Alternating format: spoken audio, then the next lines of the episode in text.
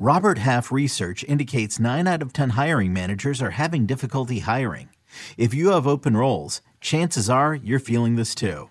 That's why you need Robert Half. Our specialized recruiting professionals engage with our proprietary AI to connect businesses of all sizes with highly skilled talent in finance and accounting, technology, marketing and creative, legal, and administrative and customer support. At Robert Half, we know talent. Visit RobertHalf.com today. This episode is brought to you by Progressive Insurance. Whether you love true crime or comedy, celebrity interviews or news, you call the shots on what's in your podcast queue. And guess what? Now you can call them on your auto insurance too with the Name Your Price tool from Progressive. It works just the way it sounds. You tell Progressive how much you want to pay for car insurance, and they'll show you coverage options that fit your budget. Get your quote today at progressive.com to join the over 28 million drivers who trust Progressive. Progressive Casualty Insurance Company and Affiliates. Price and coverage match limited by state law.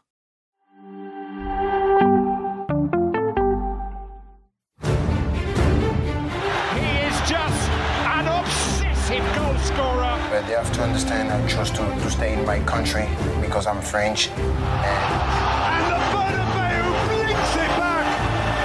I haven't, I haven't got a problem with soccer, to be fair. football. Into the area to Mbappe. What a start! What they can guarantee to you is that they want to keep everything secret.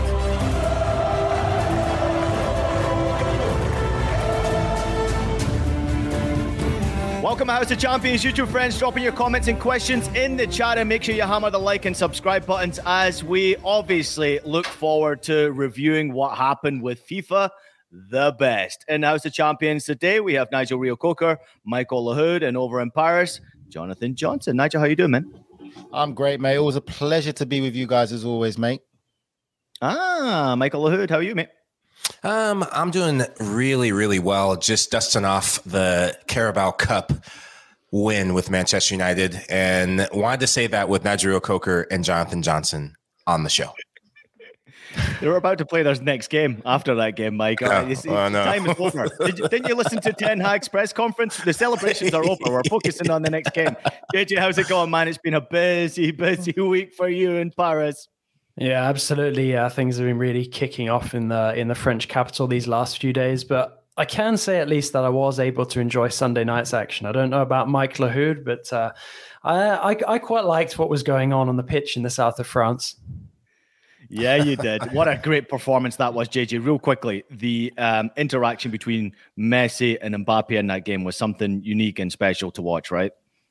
It was. It was. You know, it's great to see. But uh, as we know, sort of the the value of PSG season is going to live or die by that second leg against Bayern. I guess the one thing that I Yeah. would say is if they perform the same way that they did there, they'll score goals against that Bayern side. I don't know how many Bayern will score against that leaky defense because Donnarumma played another you know fantastic game. But uh, yeah, for for me, if Mbappe and Messi are sort of in that kind of form, they will score goals in Munich. Oh, shout out to Amy, who's already in the chat right now. Good morning. Chelsea FC Maybe relegated, no Silva up to about eight weeks right there. Interesting comment and firing away already is Amy. Good morning, afternoon, everyone from BX Gunner 81. Let's get into it. Okay, the best. Lionel Messi beats Kylian Mbappe, Karim Benzema to best FIFA men's award. Messi won the 2022 World Cup with Argentina, of course, in December, the country's first World Cup in 36 years. I mean, pretty much ending his own personal wait for the only title that eluded him. I'm going to have to come to you, JJ, first here foremost, because obviously watching Messi every single day, getting an opportunity to be close to him, um, this is a big moment here. What was your overall opinion? Obviously, Mbappe also, the two of them sitting next to each other at the award ceremony. You're always going to be happy when, you know, someone from your own team or a friend actually wins the award. But would you say it's it's well deserved for Lionel Messi to win the best? I mean, I think it's understandable given what happened at the World Cup, and unfortunately, I think that you know many of these awards, uh, you know, especially given that it's a FIFA award, are going to be conditioned by what happened at the World Cup. Uh, you know, I just feel that the the thing that's so frustrating about uh, you know the the best awards, uh, just just in general, is it it feels like uh, you know, it's all very kind of like put on. A lot of the the decisions don't make sense. I mean, I know that we're going to come to it in a bit, but stuff like you know, you give uh, you know, Emi Martinez, best goalkeeper in the world, but then don't put him in like the the best eleven. It's just it's just bizarre, and that to me is the perfect example of of how this is literally just sort of awards given for you know sort of the the the favorite players, so to speak, not mm. necessarily those who deserve yeah. it. Now, specific to Messi, I'm not saying that he didn't deserve it. You know, it was a fantastic achievement helping to lead Argentina to the World Cup title in Qatar. Um, you know, and I don't think anyone begrudges him the success that he's still enjoying at this stage of his career. It's not about that. It's just a lot of the sort of stuff that goes on around it kind of feels like you know very uh, put on and it's i mean I, have never really placed that much importance on these, uh, you know, the the best awards, and we can have the same debate as well about the the Ballon d'Or. But does Lionel Messi deserve recognition for what he's managed to achieve in the last couple of months? Absolutely. You know, if that's just yeah. another one of these these awards, then uh, so be it. But do I put great importance on the best? No, not particularly. Mm-hmm. I'm I'm happy for Messi because of what he and Argentina did. I'm similar to you, JJ. I don't really lose sleep about this in terms of who wins the best player of the year award. I mean, Kylian Mbappe was a Randal Kolo Muani finish away from being the winner of this year's award. My grievance is the best 11. How is Vinicius Jr. not on this best 11? This guy scored the winning goal in the UEFA Champions League. If you're looking at the calendar year, breakout season for him, the main man now at Madrid put on a freaking clinic against Liverpool most recently. I think that that needs to change. You need to get players like that, reward players like that more often than not. I would actually replace him with, I don't know, maybe Kevin De Bruyne. Yes, reigning Premier League player of the year, but hasn't had the season that we're used to seeing from him. I think that's a change that needs to happen, amongst others. NRC, your thoughts overall? It's all bollocks, mate. Sorry, can I say that? Yeah, I just did. it's just listen. It's a popularity contest. Like JJ said, I agree with JJ. I can understand Messi winning it. You know, he's won the World Cup. That was always going to be a no-brainer.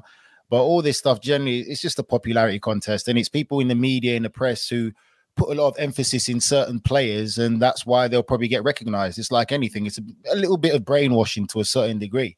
And it's these yeah. players that are constantly mentioned, these ones that are constantly put in the press, in the forefront. So people are going to vote for them, you know. And it, football is such a unique game. You can have some players who are so important to football clubs who never get mentioned in the limelight. And it's more than just the ability on the pitch, but it's what they bring to a dressing room dynamic and, and, and everything else that comes with it. And one thing, let's be honest, Ian, you've been there too, Michael. There's big egos. There's big egos in football dressing room. And if I don't like you, for some other personal reason beyond football, I'm not going to vote for you. That plays a big part. JJ's worked with footballers as well in his previous job at Sky Sports. He's interacted with a lot of footballers that I believe that JJ would think they're absolute horrible human beings. But to other people who never get to meet them, they might be portrayed as these unbelievable great people just because of the football aspect of it. So ego plays a part. I don't take any of these stuff seriously as well, and I think uh, it's it's a lot of BS at times. But the, the big question the big question is would the tactician in any of you put a, together a team on the pitch that has three defenders, three midfielders, and four strikers? Sounds like something that PSG would try. Yeah, yeah, definitely. PSG would try that real quickly. Nigel, just on to your point right there. Uh, obviously, the voting going. Uh, Cristiano Ronaldo voted for Mbappe. Is that um, clear evidence hey. there that he doesn't like Messi, or he just wants to take the, the shade, shine away from him? And I'm, I'm, being honest though, but isn't that true? Though, let's be real. Messi was always going to win it because of the, the World Cup heroics, right? We can all agree to that that he was going to get this.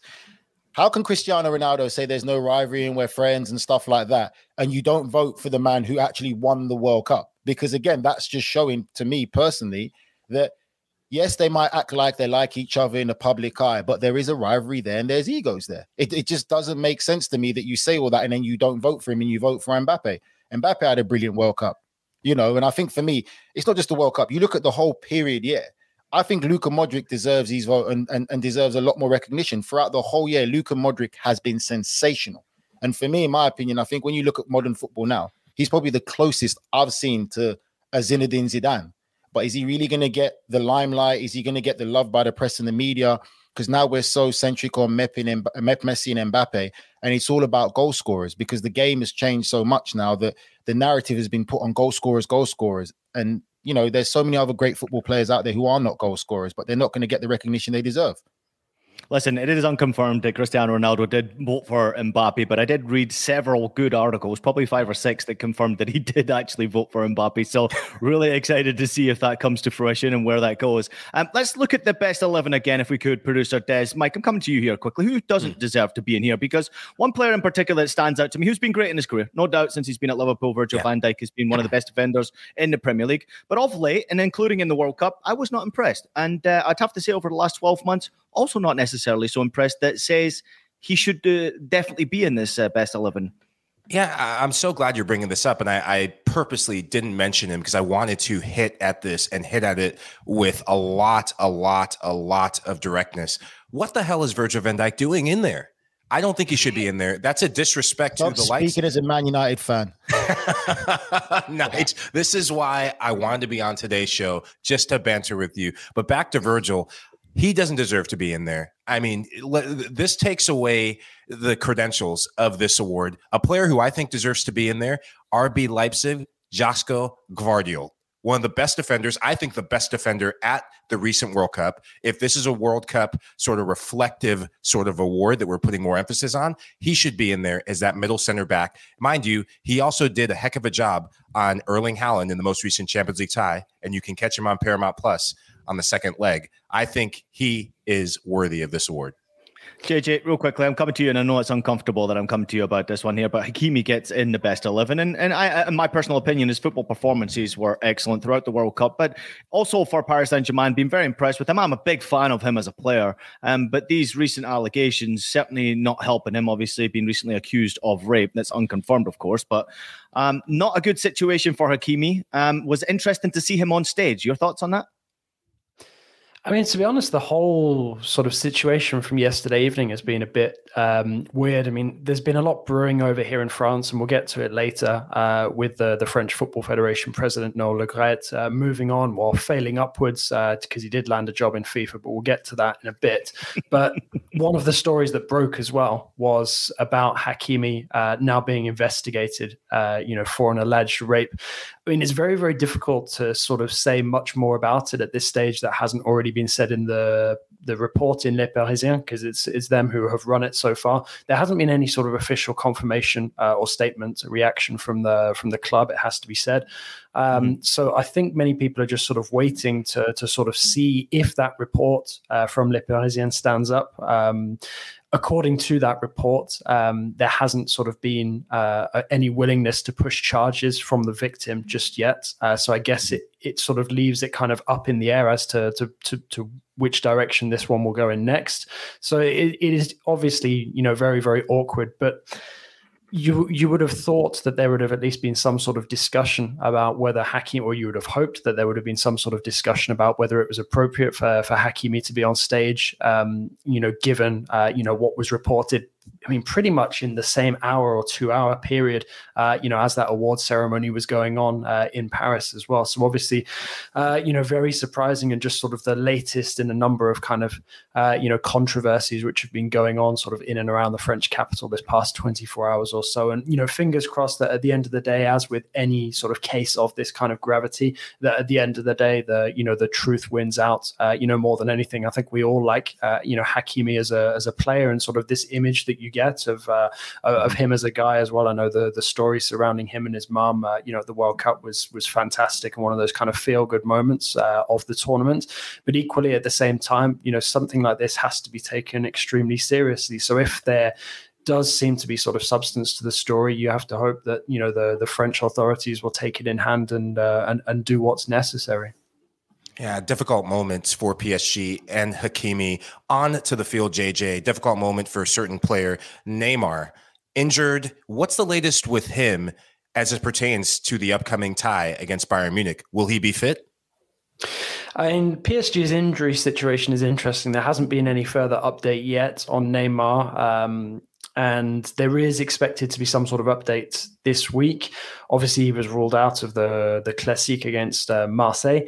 Uh, you know, so I guess it's now a race against time whether he's fit to play against Bayern. I very much doubt that he'll be ready for the game against Nantes. I mean, it, this is also him re-injuring the same ankle that he injured at the World mm. Cup, so the chances are that this could keep him out for you know another couple of weeks him being back in Germany seems doubtful to me. But then again, look at the way the PSG performed against Marseille without him. Perhaps that makes things more simple, at least, you know, if you're Christophe Galtier, it does. But what makes life hard for him now is that Neymar's not the only PSG player injured. You've got Kimpembe as well, whose season is over. That has been confirmed already. He's undergoing surgery for a torn uh, tendon, uh, Achilles tendon. You know, that is him finished, not just for this season, potentially even for this calendar year, because, you know, that is a very difficult injury to come back from. Uh, you know, the chances are we might not even see him until uh, 2024. So it's, yeah, it's it, has been, I guess, a costly moment in PSG season, losing the likes of Neymar and Kimpembe.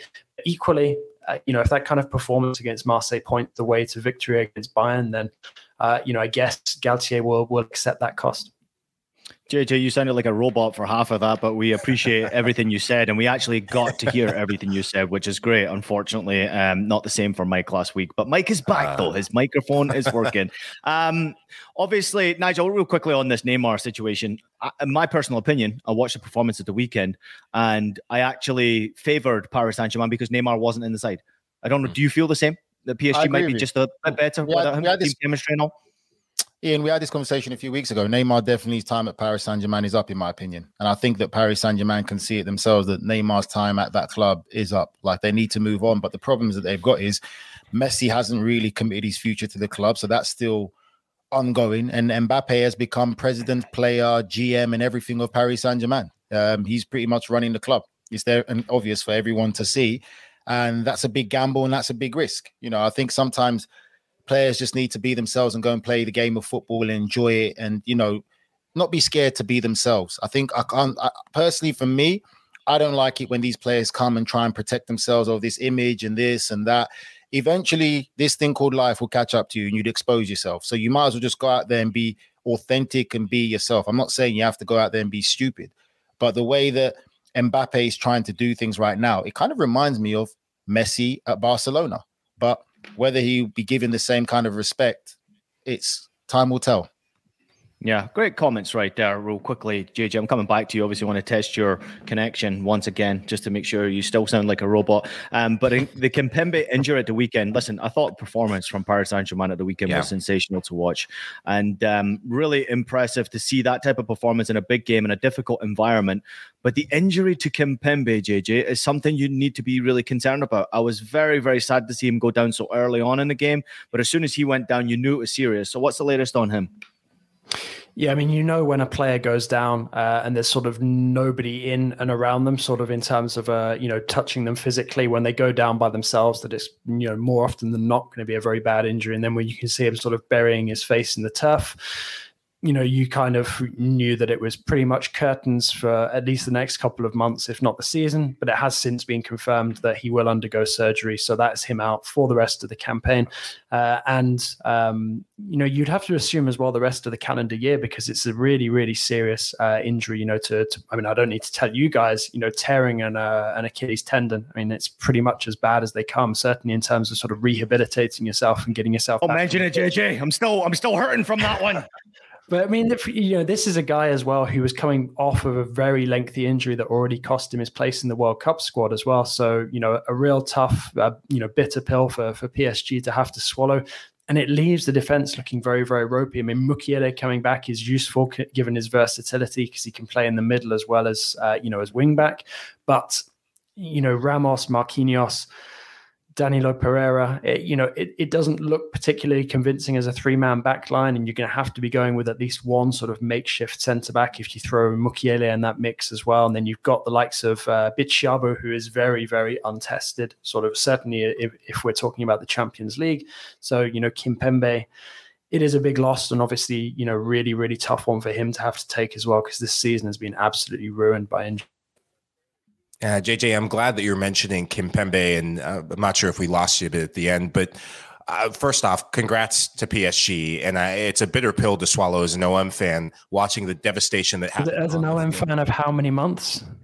Um, going on six now. As many, as many months as he was Man United fan, JJ. For as many months as you've been on the payroll. You're, you you're, worse, you're worse than my granddad. My granddad's gone from like Brighton, Portsmouth, United, basically whoever was highest up the pyramid. I promise I will stick with OM through and through. The kits are awesome. The fans are awesome. The stadium is badass. But jeez, I should have stayed on for Thursday. Damn it. But um, you know, I go back to the Bayern match when Kimpembe came on at halftime. You saw a shift in PSG. You saw order restored in the back line, and just his presence alone, he's an out and out defender. He's not going to be the guy who dribbles up and makes that forward pass. He's going to hammer someone and give you that physical presence. Can he play? Yes, but this is a massive loss for PSG. Sticking in Paris, though, let's talk the wider scope. Club football is one thing, the French Football Federation. What in the hell is going on? Because this is the gift that keeps on giving, JJ.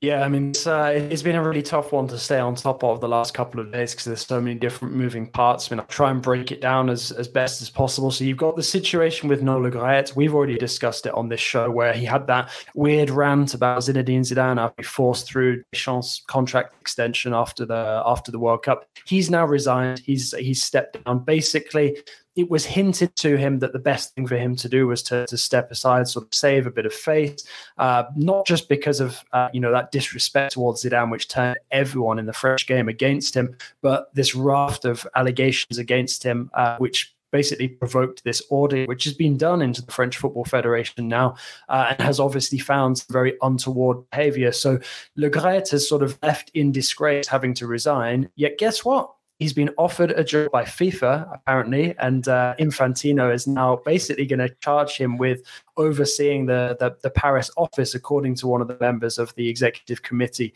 So when uh, he spoke after this meeting, apparently Le Graët is actually going to be put back into circulation. He's not just leaving the game, uh, you know, sort of with his tail between his legs. So that, that one was sort of one kind of incredible update from this. And then the second, so you've got this kind of like mini mutiny within the French women's team. Uh, you know, you've got a, a, number of the players led by Captain Wendy Renard, uh, who have basically stepped back from the national team essentially putting uh, pressure on Corinne Diacre, who is the the current head coach, uh, and now her future was set to be discussed today, but because of Le actually resigning, uh, that's now been pushed back until I think March the 9th. So there is expected to be some decision made on her future. Very doubtful that she stays on, whether she resigns or whether she's sacked. We'll have to wait and see what happens. But with no Le there, uh, the uh, you know the, the, FFF weren't actually in a position to make any decisions regarding hiring or firing, so they've had to set up a separate group with executive committee members have that discussion about Diacre in a in a week or so's time. So yeah, it's it's all pretty uh, pretty crazy, and then sort of the backdrop to all of this, the political stuff is even more crazy because you've now got potentially Jean-Michel Aulas, obviously the head of uh, Lyon, who could hand over to Textor since the the takeover and potentially take over the French Football Federation and really push for the setup of a fully professional women's league. You've got Marc Keller, who's Strasbourg were recently linked with Chelsea uh, and a potential buyout there. He would have to sell up his stake in the club if he was to take up the the FFF presidency. But I think the candidate that inter- interests me the most is Michel Platini another formerly hmm. disgraced uh, French footballing uh, politician who could be put back into circulation if reports are to be believed. Uh, you know, you've even got likes of Emmanuel Macron who would be very favourable towards that sort of thing. No decision will be made before June. Uh, I believe that was also, uh, you know, part of the FFF uh, executive committee meeting. But it's yeah, it, has been a hell of a last couple of days in Paris. Uh, it wouldn't be French football without the drama, the soap opera antics. And I thought personally that FIFA, the the the mafia dismantled a couple of years ago, but obviously the mafia of FIFA is in still it's still operational.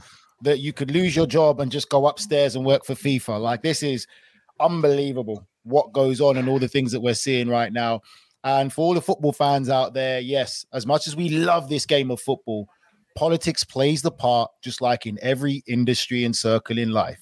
And I know people who work for FIFA, and they have told me politics comes first before the football. And that's just the reality, whether you like it or not. To see these type of situations happen and these people still working within the game with any other industry or any other work of life, they would have been sacked and they're away from it, and that's it. So in a way, it's, it's still FIFA has a long way to go to clean up house. That's all I have to say on it.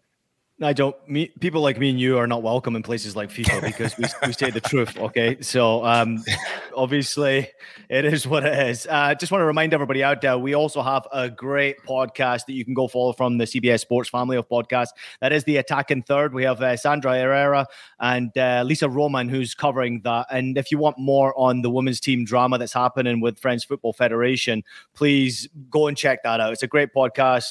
Lisa and Sandra doing a great job and uh, a lot of great guests and covering the women's game extensively. So please feel free to go ahead and check out that podcast as well. Uh, uh one of many great podcasts that we have on the CBS Sports families of podcasts. So, uh, JJ, I'm going to let you go at the break because um, I feel and I sound like you need a little bit of help from my Best Buy guys. Okay.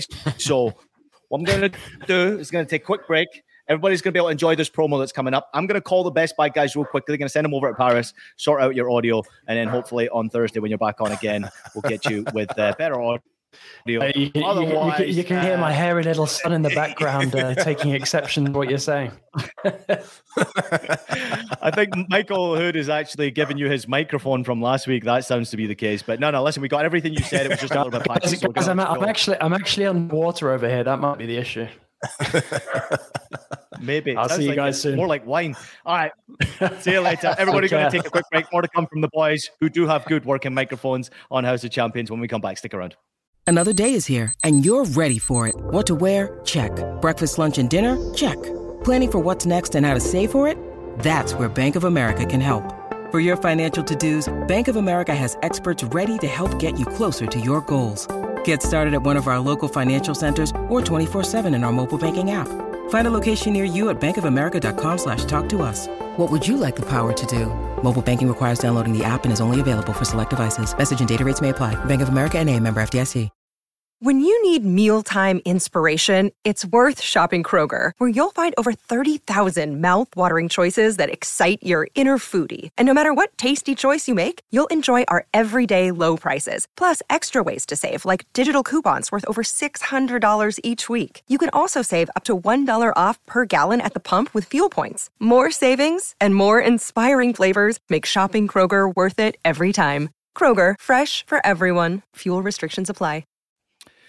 Don't miss a second of action from the greatest club competition on earth. That is the Champions League. Follow the biggest stars from the world of soccer like Lionel Messi, Karim Benzema, Victor Osimhen, and Erling Haaland as they try to clinch the most prestigious prize in the beautiful game. All of your soccer needs from the Champions League to Europa League to Serie A, all the way to NWSL, plus so much more are available to you on Paramount Plus. You can try one month for free by using the code ADVANCE. Yes, that's right, Nigel Reo-Coker, using the code advance. Welcome back to House of Champions, everybody. We finally got rid of JJ and his dodgy microphone or dodgy internet setup, but I do have Michael Lahoud and Nigel Reo-Coker in the house with me today, and I'm looking forward to previewing what's to come during the week this week. Michael Lahoud, I'm coming to you first because there are some games mm. to look forward to on Tuesday. We have FA Cup games going on, we have Serie A games going, going on, we also have the Turin Derby. Any game in particular Ooh. on this fine Tuesday that you've got your eye on? Uh, I'm looking at the Turin Derby for starters. I think that this could be a massive, massive game for Juventus. They're climbing back up the table, coming off a big Europa League win. First time in a while we've seen them score more than one or two goals. Dusan Vlahovic is back to scoring. Angel Di Maria putting on a masterclass.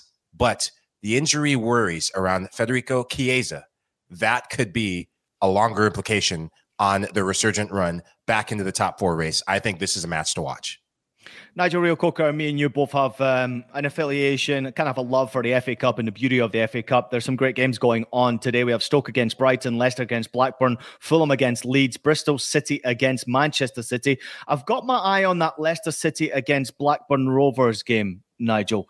Is it possible that we could see Blackburn, who are fourth in the championship, cause a little bit of a stir here to that team in the Prem?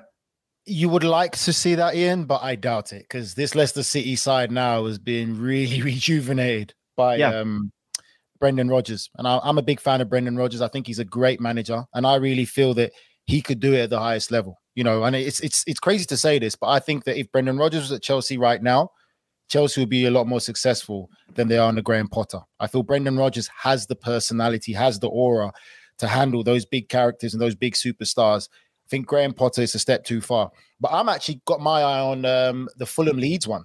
I think that's yep. going to be very interesting. Mm. I think that's the one that's going to be very close. Leeds coming off a big, big win this weekend, uh, a six pointer against Southampton, and obviously SSFA Cup. But I think that now we're going to see whether their priority lies because I can see Leeds maybe changing their side and going for a slightly weaker side. But again, Fulham are doing great in the Premier League, and a cup run will be fantastic again. And again, it's uh, another great kind of run or club that's been done well under Marco Silva.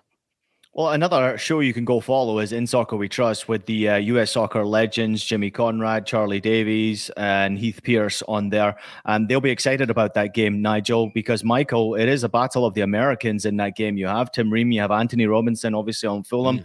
you have Tyler, and you have Weston, and uh, who else? Brenden Aaronson, you have Aaronson, on yeah. uh, on Leeds. Um, so this is a, a big game for the American public to enjoy watching. Yeah, I can't forget Chris Armas in the dugout. Shout out to him for uh, keeping the job and staying alive in the Premier League. But I'm I'm really intrigued by this game from a Fulham perspective. Yes, you have the Americans. I think Antonee Robinson, Tim Ream. Credit to him, he's really come on strong since the World Cup, showing the confidence of being part of that USMNT World Cup push. And Antonee Robinson, this guy is one of the most underrated left backs part of the reason why Fulham is having a really, really strong season. But the worry for them is no Mitrovic. The injury problems with Mitrovic as of late, that's a big concern for them. But have no fear, Manor Solomon is here. The Israeli international, he's been in fuego as of late. Three goals in his last three games. This guy, and he's coming off the bench, doing wonders for Fulham. Keep an eye on him in this matchup. And for Leeds, just coming off a 1 0 win, confidence may be restored. We don't know. This could be another make or break sort of momentum builder for them as they try to salvage their season. Ian, of all players to name, Michael picks the Yanks and doesn't talk about Mitrovic, how much of a, a savior he's been for Fulham, even though he's injured. Hey, you said it late. You said it late. No, Mitrovic's name should be the first name that comes out your mouth for Fulham. And then Andreas Pereira in midfield. The midfield pairing in Fulham is phenomenal. But you want to yep. talk about the Yanks? No problem. I understand you're American. It's fine. No problem. It's no, going to be a no class. Love. But I guarantee you, the Leeds trio ain't going to play because they're going to concentrate about staying in the Premier League instead of getting relegated. So I think they'll put the FA Cup in the back burner, which is sad to see because you want to see a strong side, but it's still the magic of the cup is going and anything can happen. You know, we can have our wants, but anything still can happen in the cup. Amy jumping in here with a great comment. Preston versus Coventry, also Luton against Millwall, trying to steal producer Des's job, apparently. Let's move on to West. because there's a lot of barnstorming games to look forward to. In the FA Cup, we have uh, West Ham at Manchester United, which is a big game. Mike, I want you to touch upon that yeah. one as well. We have Sheffield United against Tottenham Hotspur in the FA Cup. That's a tricky one for Spurs right there. Chef, you obviously knocked out Wrexham and broke many hearts here in the United States of America from people who have been following incredible Wrexham story. And also, Wrexham played pretty good in that game. Um, but Manchester United against West Ham, what are you expecting after the success of the League Cup, the celebrations? Ten Hag straight back in the press conference. Boys are back on the training pitch. They mean business, Manchester United. What are you thinking? And they'll have to mean business against a West Ham side that's coming off a 4 0 win. United, everything is really clicking into high gear. There's a believability and and winning cups, winning championships, winning a trophy, they they give you an added confidence. They they really create that ambition and expanding that ambition into wait a second, we can go for another trophy. This is the first of possible four trophies this season, and these players are kicking into high gear. When they play against a West Ham team, though, they will have to be wary. West Ham, not very good on the road this season. They've been one of the worst teams in the Premier League. Marcus Rashford, he has been the West Ham killer. The last two games against West Ham, who scored the winner? Marcus Rashford, 1 0 wins for Manchester United. He will have to punish them and put them to the sword. Early goals against West Ham seem to pay dividends for them. They will do well to get one in the cup. But the longer it goes, nil nil, that favors West Ham in this matchup. Nigel, where do you see this going? Obviously, West Ham minus Danny Ings because of him being cup tied for this game, um, which is unfortunate for them. But um, West Ham at Manchester United, Moyes gone back. Thoughts? Geezer, come on. Let's be real. Like, West Ham got a win this weekend, but I've watched them a lot this year. They're not the West Ham of last season. There's, there's, this no, is a not. different West Ham and the Man United that they're facing is a different animal. Like that. Hey, that- before you go on, before you go on, what is what's changed from West Ham? Because watching them last really, year in this European honestly, run, they were fantastic to watch. Listen, Ian, you know it as well. They went on a fantastic run last year. There's a lot that was taken out of that run. The new signings they made haven't hit the ground running as other clubs have. You know, they're still haven't really meshed with the rest of the team. They're struggling to score goals this year. They're not playing at the same high energy and high tempo as it was last year. These guys are human beings. It's the same yeah. thing we're seeing with Liverpool. Let's be real. We what we marveled at Liverpool for the past three or four years. It's impossible to ask those guys to still play at that high level, high tempo of the amount of games that they play. They got beat by Bayern Munich, uh, sorry, a Real Madrid side in the Champions League where they don't play at a high level or high tempo. They play at a decent, steady level with world class players. So for me, it's not the same West Ham we're seeing. Yes, they beat Forest this weekend. And if they didn't beat Forest this weekend, then there'll be in some serious problems. But I just feel Manchester United right now are ascending truly at a remarkable rate. I still believe that they're secretly trying to compete for the Premier League title. And it's not just the top four. They might not say out there publicly, but in that dressing room for sure. And I think it's going to be a very difficult game for West Ham. And I can see Man United winning, especially being at home, winning the cup back in front of their fans it's going to be a very difficult eve- afternoon for West Ham. West Ham would be happy to stay in the Premier League this year, I think. I agree with you. I think everyone would be happy to stay in the Premiership, uh, Premier League with everything that comes with it financially. Uh, Matt jumping in and saying too much pressure on Marcus Rashford to be the goal scorer. His run will eventually end uh, mm. and run out. Then what? That's the question mark right there. There was also interesting comments from Sir Alex Ferguson saying that uh, Marcus Rashford is not a centre forward. He shouldn't be that striker. But right now, when things are working, why change it? Weghorst seems to be enjoying himself as well. United on a roll. Will that continue against West Ham? Uh, go ahead you know they're they're they're fine with it right now. It's around. They've already got their list it ready works. for the for the for the yeah. summer, and I'm sure probably Osimhen is top of that list. And if Osimhen comes in, and imagine that Osimhen coming in and Rashford on one side, Man oh, United oh, would be days. a scary feat. How, how much, Nigel, for Osimhen? How much would it? Because I mean, listen, I'm not sure that everyone wants to leave Napoli, but when you have big clubs coming in with big big money offers, Napoli have to sell. Listen, Ian, when you win the title at Napoli after what 25 or 30 whatever years it is plus you've won the title at Napoli you're playing in the Champions League you don't think that's the best time to leave Napoli because Napoli are a selling club. They're not going to look to keep that same team together for another run next year. They're going to sell players and bring other people in. That's what they do. You leave at the height of your of your career at Napoli you leave now. Mm. Manchester United are a worldwide force. The money they can make from Osimhen shirt sales and this and that and he is a top striker you can't deny that. Going into that team they could be scary how much? Well, I don't like to put prices on on, on players, but I'm sure Napoli are going to want something with at least in the hundred million. And they, they bought right. him for 70. They bought him for 70, which at that point I thought, oh my God, that's a lot of oh, money there. Well, Mike, how much do you think? definitely get 100 for him. Ooh. Who else is doing it? There's not I, many strikers I, yeah. in Europe that's yeah. doing it. I agree. Seeing the likes of what we've seen in the transfer market, and, and the market has cooled compared to where it used to, the trajectory it was going a couple years ago. But I think this is a transfer if it was to happen, that could go in the 150 sort of range because he is that important to Napoli and Napoli will want to cash in. If they are forced to sell their player, they will want to cash in against all odds. Yeah, Chelsea are not listening to anything you're saying, Mike, when you say the market has calmed down. They're spending money. And as soon as you said 150, Todd Boehly phoned up and said, We'll take him for 180 instead. Nigel, like, Sheffield United, I, Sheffield United Spurs. Go ahead, finish it, and then we'll get to Sheff- no, go Sheffield. On, go on, go on, It's fine. I just want a prediction from you, Sheffield and Spurs. Uh, it's going to be tough for Spurs, but I can see Spurs getting a win. I think that they're starting Mike. to slowly get together again. Two-one Spurs. Mike, yeah, I, I think this has a, a one 0 Tottenham Hotspurs. Uh, Harry Kane getting the goal. I'm wary about Spurs though. Last time they had a big win in in the Prem, they bottled it against Leicester, but FA Cup is different. Premier League, Nigel, Arsenal against Everton. Uh, real quickly, your prediction on that one. Quick thoughts. Hey, anything can happen, but you, common sense, you'd have to back Arsenal. I think Arsenal right now, what Arteta's got with the team and stuff, they're really focused and you know they're they're ready to go. Um, Everton, it's just going to take another real superhuman performance, high energy, high tempo, pressing them high. But can Sean Dyche really lift that dressing room again with a inconsistent result recently, but I, I, would say Arsenal will get the job done, but it won't be easy. One 0 yeah, Arsenal. I agree with you. I, am going to say I actually think 3 0 Arsenal. I think revenge will be on their minds because of what happened in the last game. The fact that Trossard is getting involved in the final third, he'll be a boost for them. If Michael backs Arsenal, that means Everton are going to win. Liverpool against Wolves. Nigel, uh, quick one from you there. I know people keep saying I keep going against Liverpool on purpose, and you know I'll hate. I can see a Wolves win. I'm sorry. I could see a Wolves win again. Liverpool is just going to be inconsistent. I can see Wolves getting the job done because Wolves are in a lot more dire situation than Liverpool, in my opinion. Like they're fighting for survival in the Premier League, and I feel that they'll raise their game up because it's Liverpool, and Liverpool just still don't look convincing. They didn't look convincing against Crystal Palace. You know, there's a bit of inconsistency going on. I think they'll just be happy for this season to end right now and get ready for next season.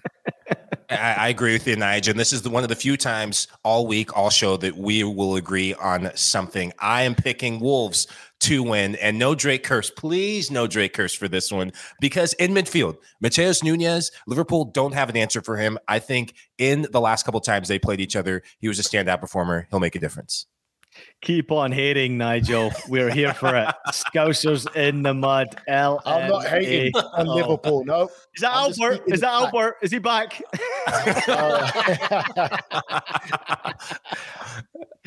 All right, let's turn our attention away from England. Let's go to Spain, where Copa del Rey is taking place. Osasuna against uh, Athletic Bilbao. Bilbao have been poor recently. I've watched Oof. the last couple of games from them. They've been pretty Same. poor. Yeah. Tough one against Osasuna. Uh, but let's turn our attention to El Clasico. It's Real Madrid against Barcelona. Mike, I'll come to you on this one.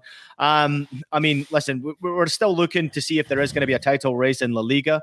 Um, but I love seeing when the big guns go head to head in cup competition as well. So, what are you expecting from this game?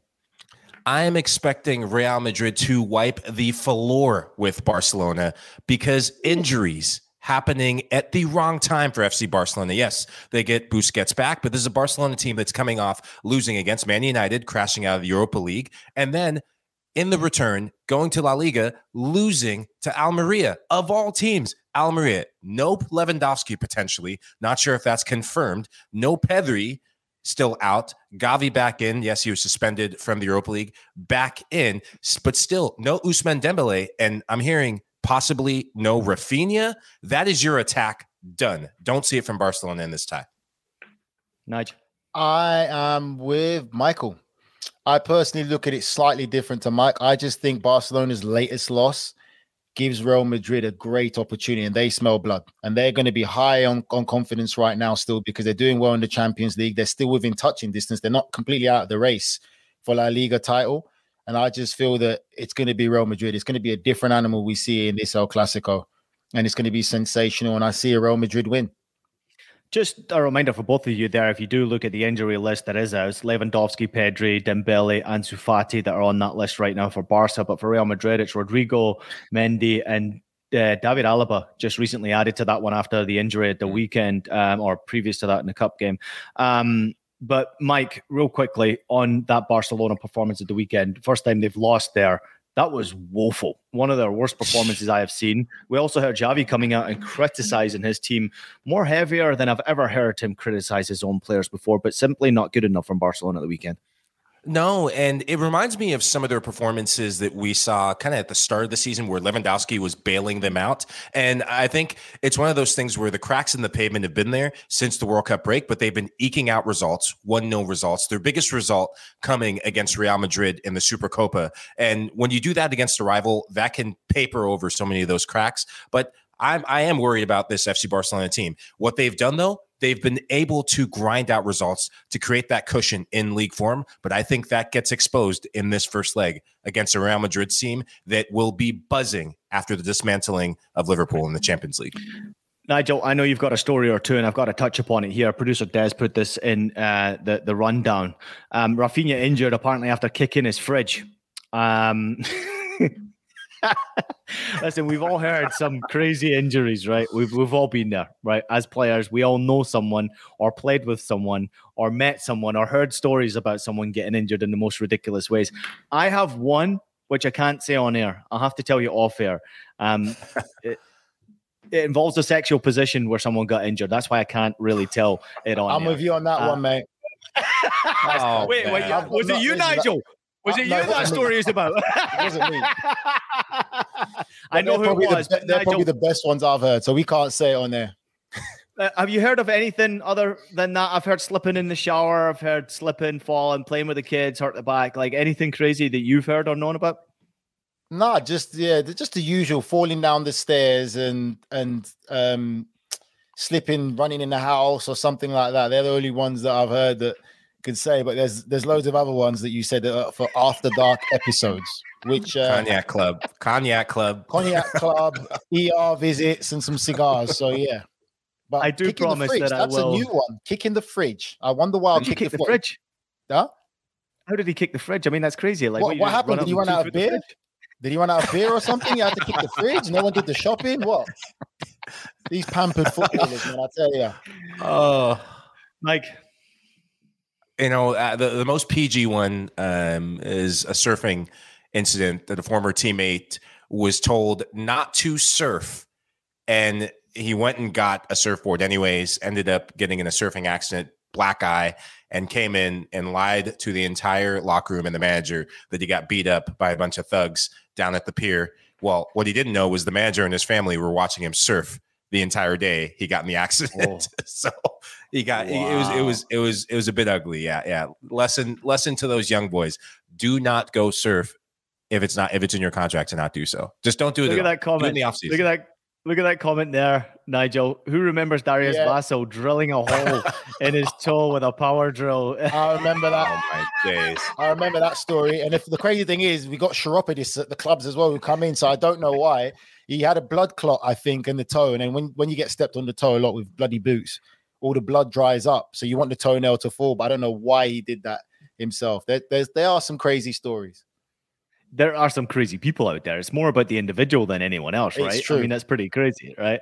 Uh, real quickly, our final thoughts before we get out of here. Mike, obviously, Alvaro Rodriguez is a player who's Mm. pretty hot right now on the top of the tongue. Real Madrid believe they've found the next superstar here. Um, what are your thoughts overall? Have you watched him much? Have you heard much about Yeah. him?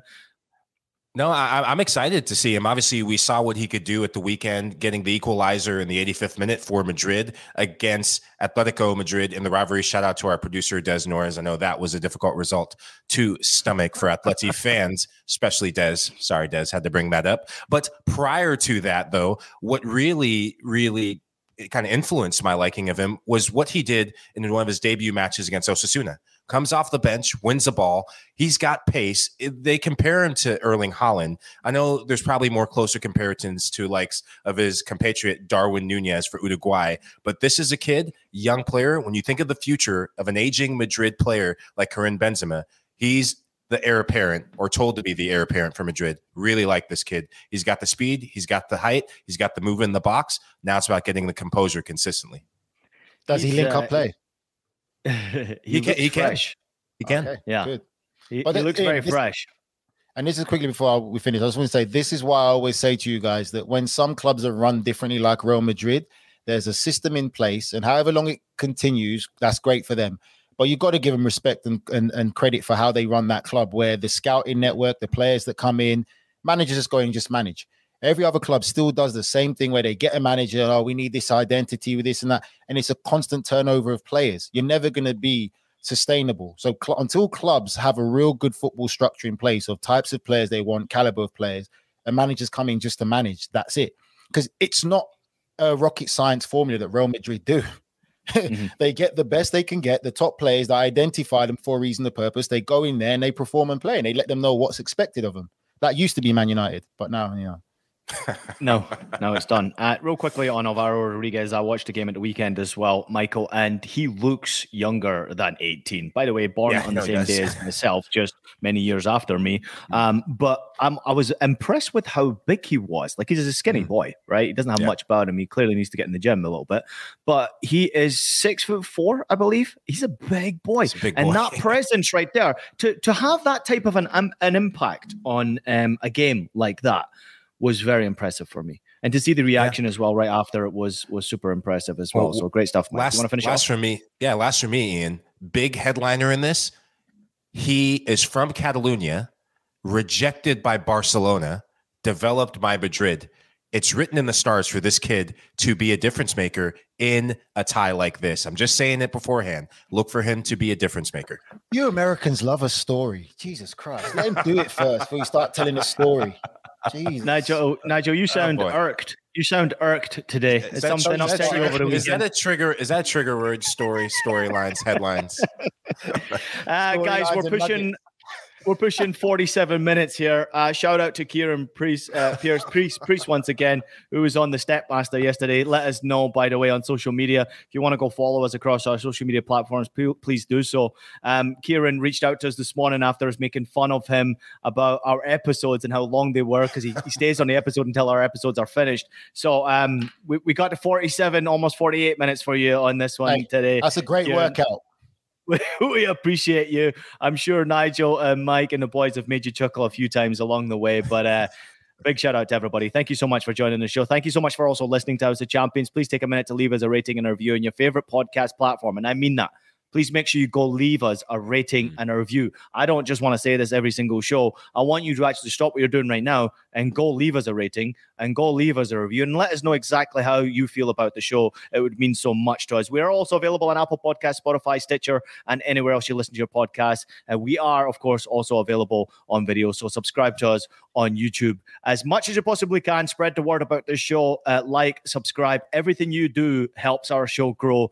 Uh, the bigger the show gets, it's all down to you because of the love that you're so- showing the show. We're back again on Thursday, 5 p.m. Eastern, for a recap of what happened in El Clasico, Copa del Rey, first edition, because there is two legs in that game.